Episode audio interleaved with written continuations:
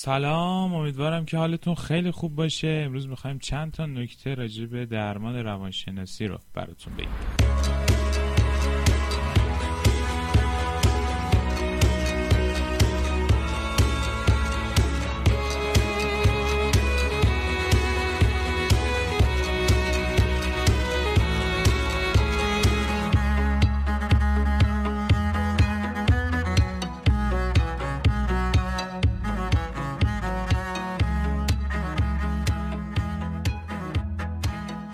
معمولا اولین سوال و مهمترین سوالی که برامون پیش میاد اینه که چه زمانی باید به یه روانشناس مراجعه کنیم؟ خیلی از وقتا هستش که حالمون توی روز خوب نیست اما فرداش می‌بینیم که اون حال برطرف شده و حتی خوشحالیم و داریم به زندگیمون ادامه میدیم.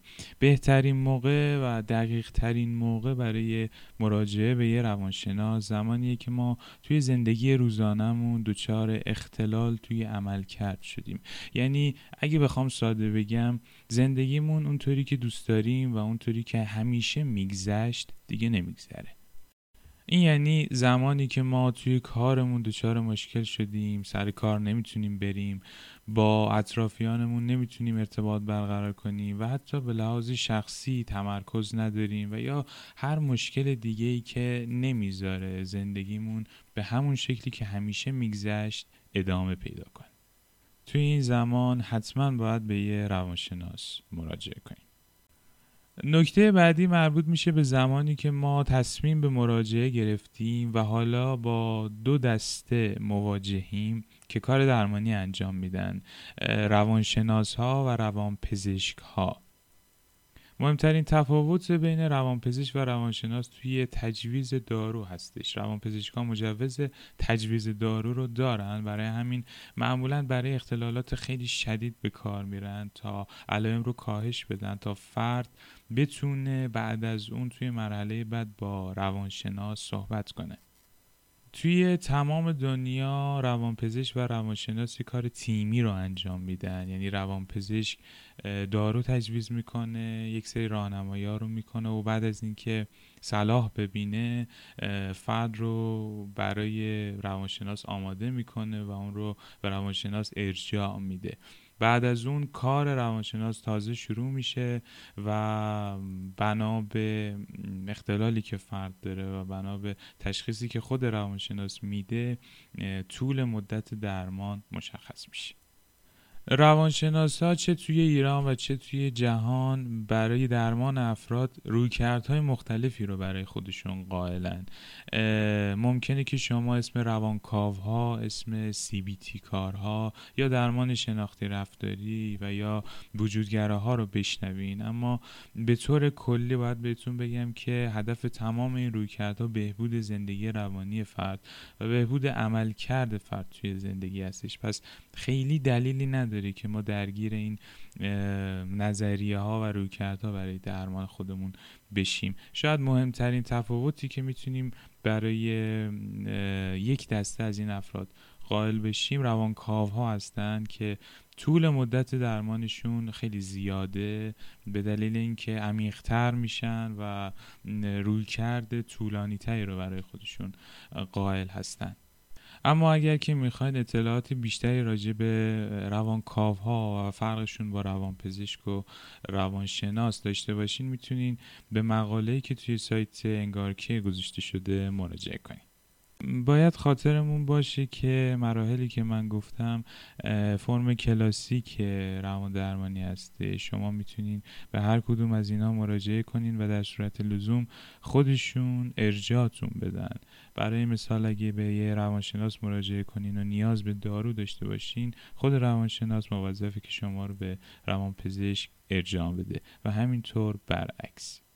اما اطلاع داشتن راجع به اصول کلی کار روانپزشک و روانشناس برای شروع درمانمون می‌تونه خیلی بهمون کمک کنه. و اما سومین نکته که شاید یکی از مهمترین نکته ها هستش مربوط میشه به عوض کردن روانشناس. باید تاکید کنم که خیلی نباید سریع روانشناسمون رو عوض کنیم. چرا؟ به خاطر اینکه زمانی که ما با یه روانشناس کارمون خوب پیش نمیره شاید این خودش بخشی از درمانه. درمان یه پروسه طولانی مدته ما سریعا نمی‌تونیم راجبش تصمیم بگیریم. اگر که فرض بگیریم که اشتباه داره پیش میره و دنبال یه روانشناس دیگه بریم و با اون کارمون رو شروع کنیم و با اون هم اشتباه پیش بره اتفاقی که اینجا میفته اینه که ما یاد می‌گیریم که خوب نمیشیم.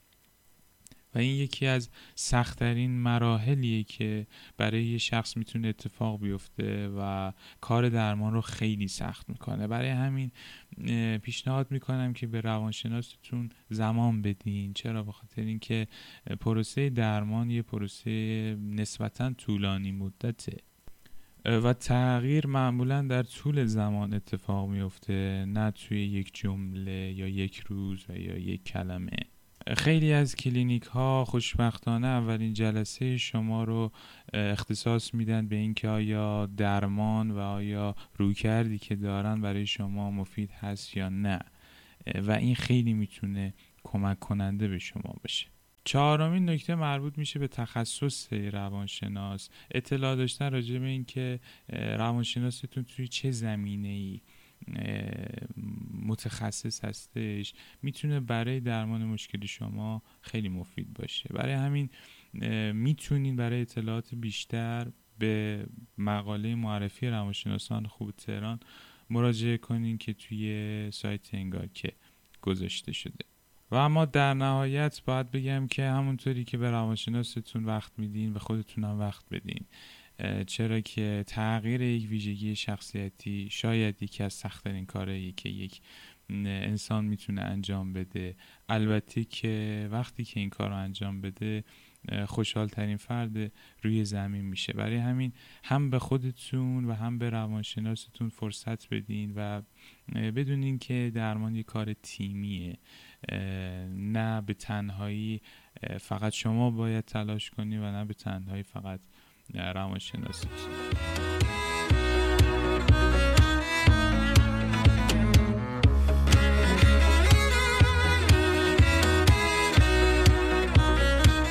مرسی که گوش دادین. امیدوارم علاوه بر اینکه هر روز خودتون رو تجربه می‌کنین از زندگی لذت هم ببرید